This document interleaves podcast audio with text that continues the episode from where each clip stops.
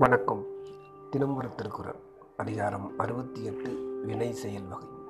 குரல் எண் அறுநூற்றி எழுபத்தி ஒன்பது நட்டார்க்கு நல்ல செயலின் விரைந்ததே ஒட்டாரை ஒட்டிக்குழல் பொருள் பகைவராக உள்ளவரை பொருந்துமாறு சேர்த்து கொள்ள நண்பருக்கு உதவியானவற்றை செய்தலை விட விரைந்து செய்யத்தக்கதாகும். நன்றி.